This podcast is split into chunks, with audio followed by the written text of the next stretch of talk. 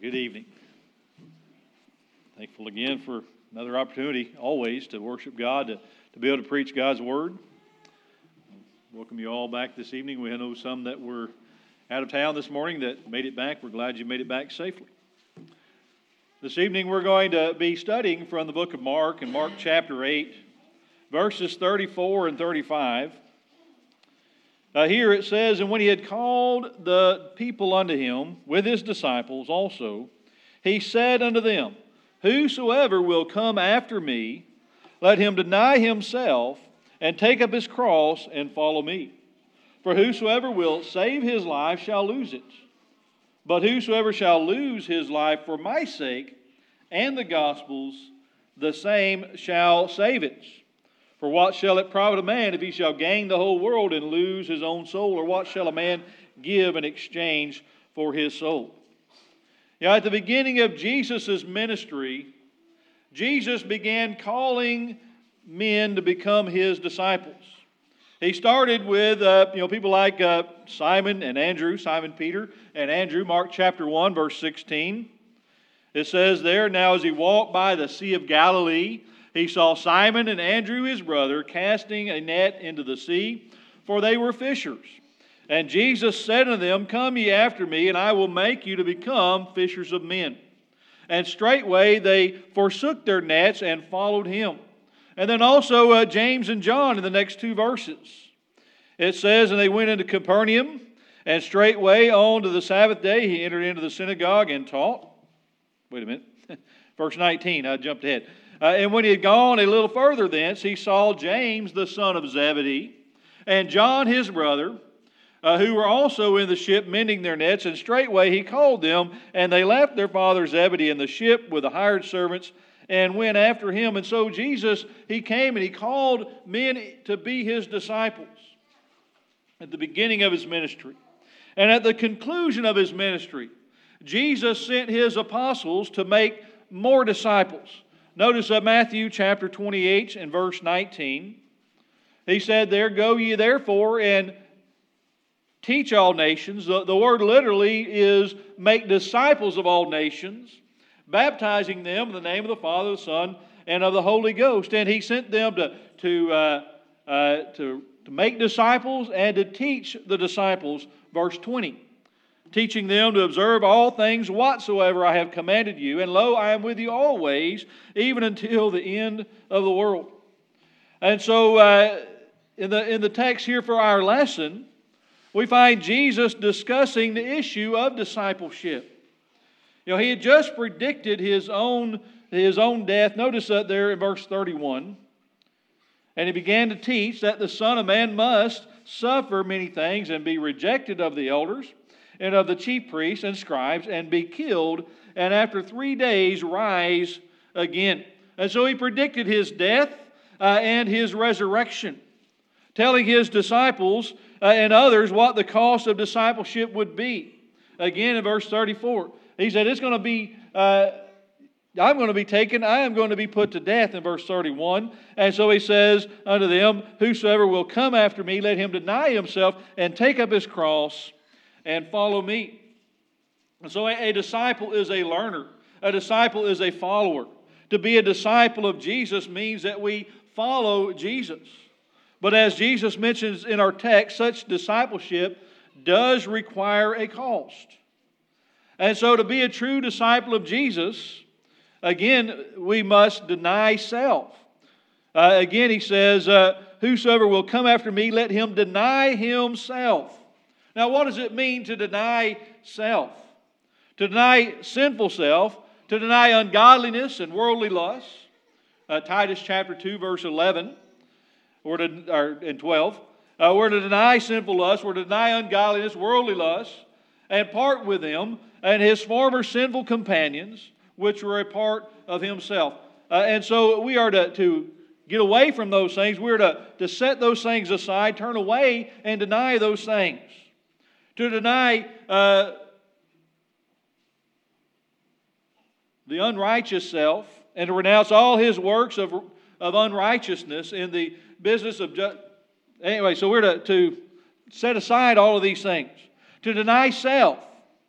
with self righteous pride and sinful lust from, uh, to keep it from dominating you. So it means that we set aside everything that is maybe our worldly desires, our worldly lusts, uh, for uh, Christ, for His sake.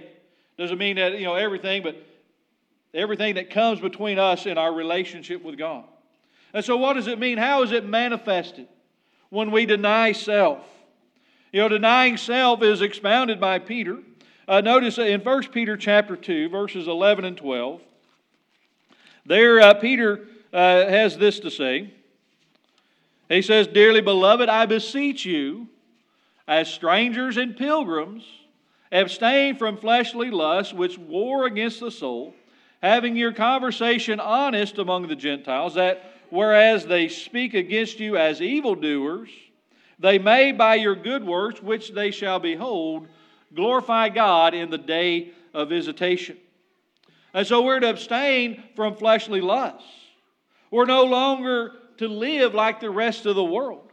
Again, in 1 Peter chapter 4, beginning there in verse 1, he says, For as much then as Christ hath suffered for us in the flesh, arm yourselves likewise with the same mind. For he that hath suffered in the flesh hath ceased from sin, that he no longer should live the rest of his time in the flesh to the lusts of men, but to the will of God. For the time past of our life may suffice us to have wrought the will of the Gentiles when we walked in lasciviousness, lusts, excess of wine, revelings, banquetings, and abominable idolatries, wherein they think it strange that ye run not with them to the same excess of riot, speaking evil of you. And so we're not to live like the rest of the world. You know, uh, Peter says that if you live this way, they're going to look at you, the world is going to look at you like there's something strange about you because you are different. You don't live like they live. And then uh, we need to deny self righteousness. Uh, you know, we see that in Paul. Paul had a lot that he could boast about. He could have, had he been a boasting person. I uh, notice over in Philippians chapter 3, he said there, though beginning in verse 4. He says, Though I might also have confidence in the flesh, if any other man thinketh that he hath whereof he might trust in the flesh, I more. He said, If I did trust in the flesh, I have more to trust in in the flesh, more to boast about in the flesh than most people. He says, Circumcised the eighth day of the stock of Israel, of the tribe of Benjamin, a Hebrew of the Hebrews, as touching the law, a Pharisee concerning zeal, persecuting the church, touching righteousness, which is in the law, blameless. And so there was a lot he could boast about. There's a lot that Paul could have been self righteous about. But Paul chose instead to put all of his trust in Christ. Notice as we continue there in Philippians 3, beginning in verse 7, he says, But what things were gained to me, those I counted but loss Yea, doubtless, and I count all things but loss for the excellency of the knowledge of Christ Jesus my Lord, for whom I have suffered the loss of all things, and do count them but dung, that I may win Christ. And being found in him, not having mine own righteousness, which is of the law, but which is through the faith of Christ, the righteousness which is of God by faith, that I may know him and the power of his resurrection and the fellowship of his sufferings, being made conformable unto his death, if by any means I might attain unto the resurrection of the dead. Not as though I had already attained, either were already perfect, but I follow after, that if I may apprehend that for which also I'm apprehended of Christ Jesus. Brethren, I count myself not to have apprehended, but this one thing I do, forgetting those things which are behind, and reaching forth unto those things which are before. I press toward the mark for the prize of the high calling of God in Christ Jesus. All of the things, all the worldly accomplishments, all the worldly things that Paul could have boasted about, he said uh, they're lost for, the, for Christ. They're dung, they're trash, it's, it's garbage I threw away. And, and I press towards the mark. I don't even look back at those things, I don't even miss those things. All because he wants to attain the righteousness, not of self, but the righteousness that is in Christ Jesus.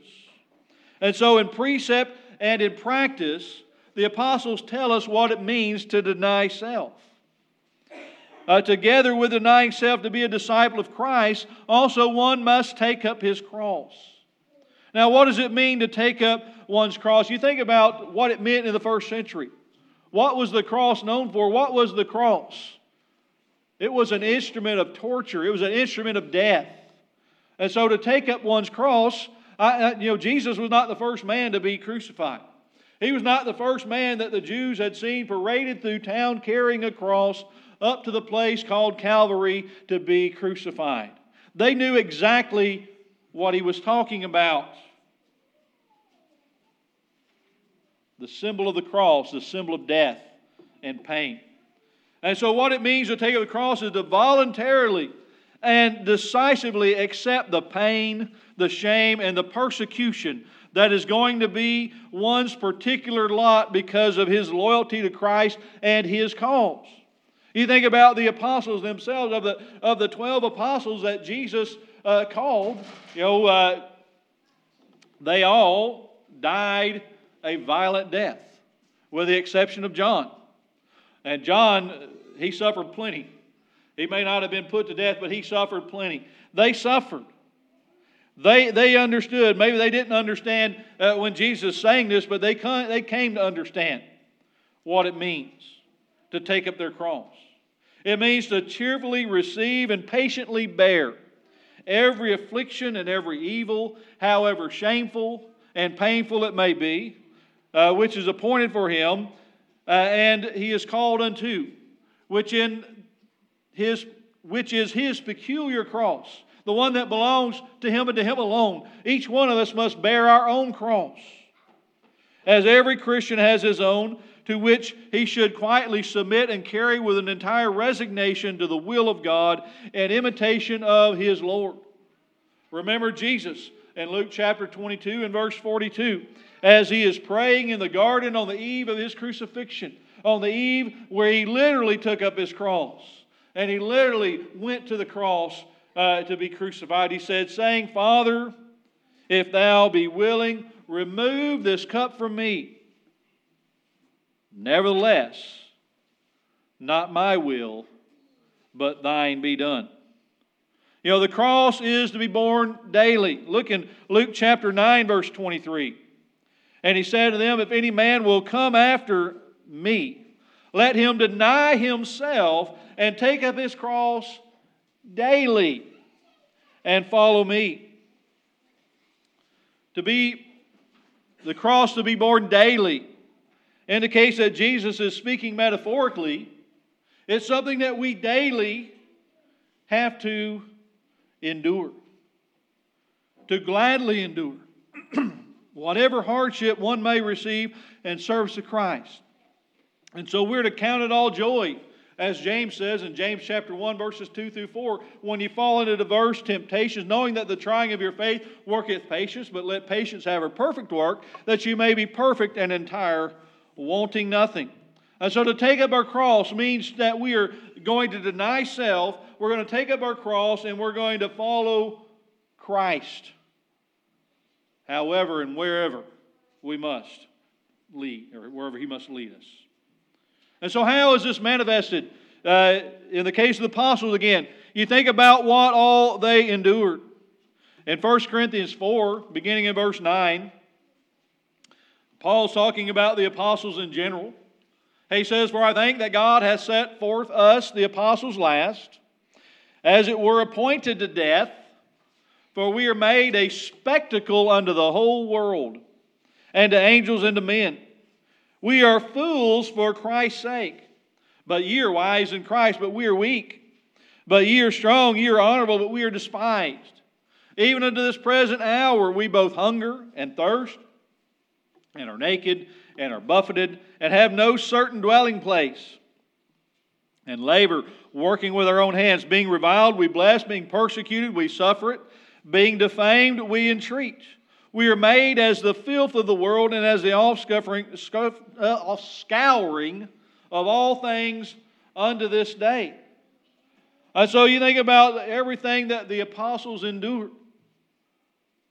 Again, all of them except for John suffered a violent death.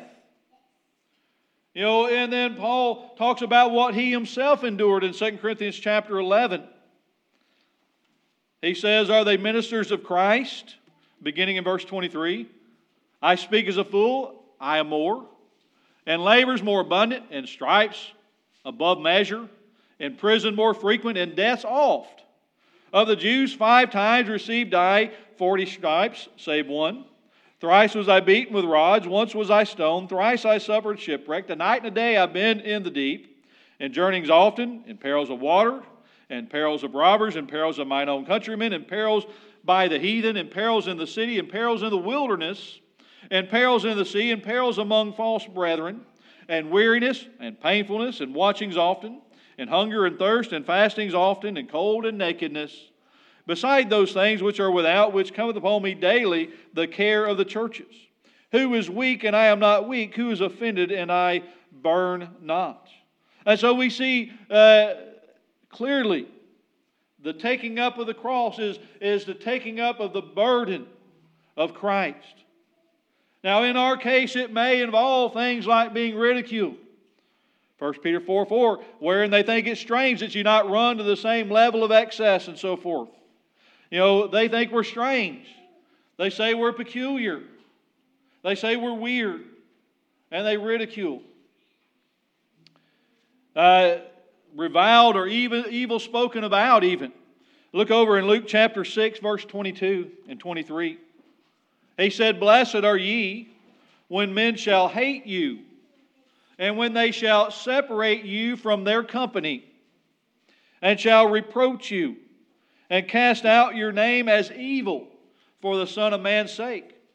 Rejoice in that day and leap for joy, for behold, your reward is great in heaven. For in like manner did their fathers unto the prophets. The world looks at us and they're going to exclude us from what they want to do, perhaps. They're going to ridicule and mock. They're going to reproach. Uh, 1 Peter chapter 4 and verse 14. Peter says, If ye be reproached, and in the context is clear, you will be reproached for the name of Christ, happy are ye, for the Spirit of glory and God resteth upon you. On their part, he is evil spoken of, but on your part, he is glorified. You know, all the while uh, rejoicing that one is honored to suffer for Christ's sake.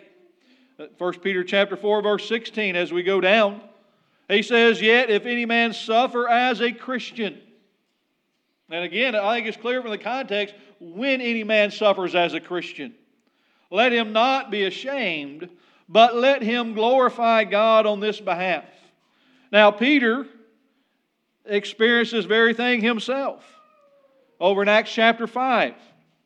Remember, Peter and John and the other apostles, they are, they are beaten and they're threatened. Don't you go out and preach the name of this man anymore. Verse 40 And to him they agreed.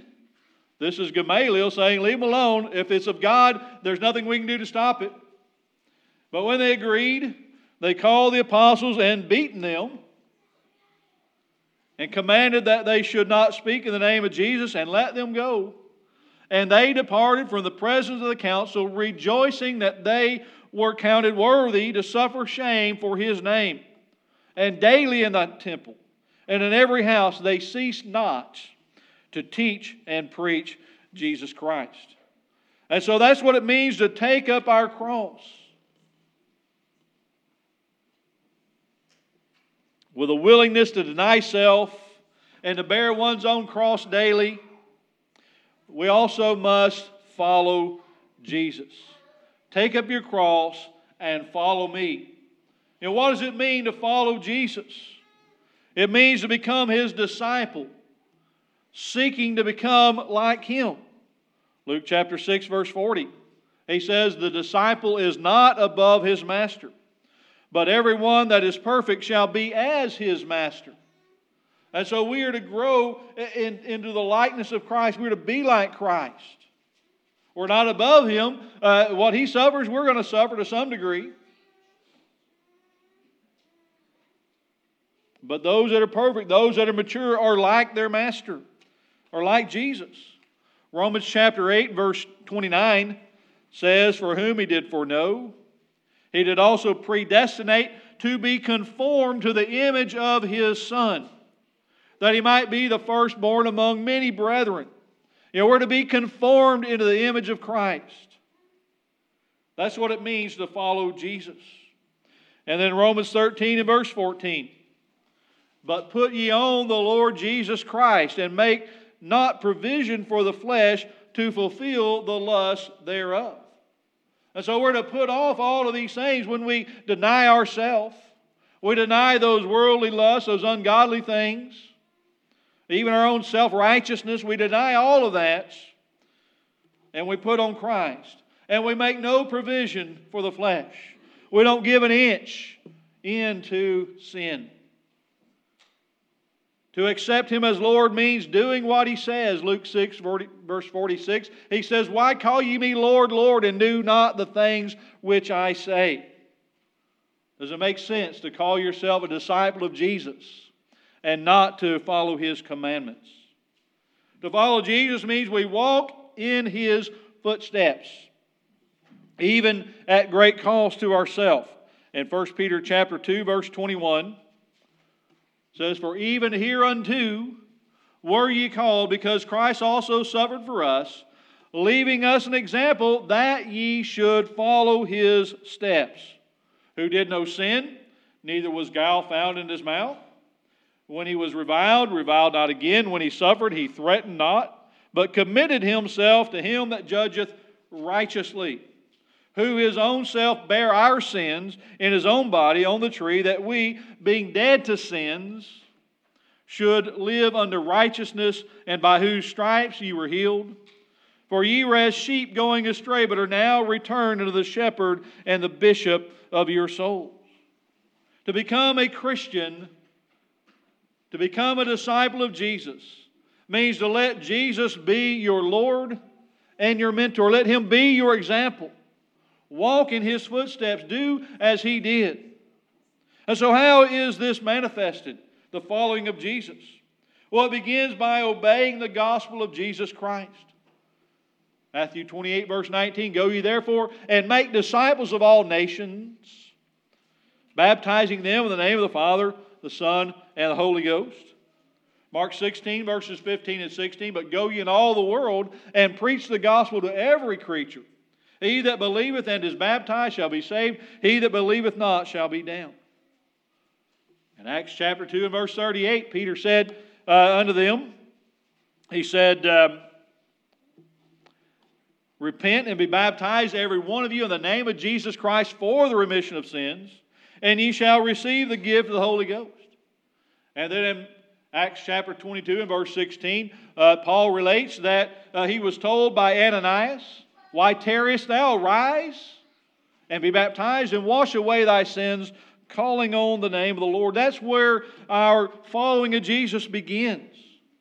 When we become his brother, when we become a child of God, obeying the gospel of Jesus Christ, observing all and he uh, that he and his apostles commanded. In Matthew 28, verse 20, teaching them to, to observe all things whatsoever I've taught you. And so uh, we continue to grow. You know, Acts chapter 2 and verse 42. You know, those, uh, verse 41, about 3,000 were added unto the church that were baptized. And they continued steadfastly, verse 42, in the apostles' doctrine and fellowship, and breaking bread and in prayers. And so it means obeying the gospel. It means observing all that He has commanded. It means ever growing in the grace and the knowledge of our Lord and Savior Jesus Christ, 2 Peter chapter 3 and verse 18. Putting on Jesus in baptism. Galatians 3, verse 27 For as many of you as have been baptized uh, into Christ have put on Christ. And then Galatians chapter 2 and verse 20 uh, tells us, I am crucified with Christ. Nevertheless, I live, yet not I, but Christ liveth in me. And the life that I now live in the flesh, I live by the faith of the Son of God who loved me and gave himself for me. To follow Jesus means we obey him, we observe his commandments, we continue to grow, and we put him on in baptism, and we live in him. And so the cost of discipleship may seem high. You know, it seemed high to that rich young ruler. Remember, he was told to, to give away everything he had to the poor and take up and follow Jesus, and he went away sorrowful, for he had great possessions. It may seem high to deny ourselves, to take up our cross, and to follow Jesus. But as Jesus explains, there are only two choices. Again, Acts chapter 8, verse 35 For whosoever will save his life shall lose it. And whosoever shall lose his life for my sake and the gospel's, the same shall save it. You know, one can try to save his life himself, but he will end up losing it. One can lose, though, his life for Jesus' sake and for the sake of the gospel and wind up saving it. Revelation chapter 2 and verse 10, uh, it says there, Fear none of those things which thou shalt suffer. Behold, the devil shall cast some of you into prison, that ye may be tried, and shall have tribulation ten days. Be thou faithful unto death, and I will give thee a crown of life.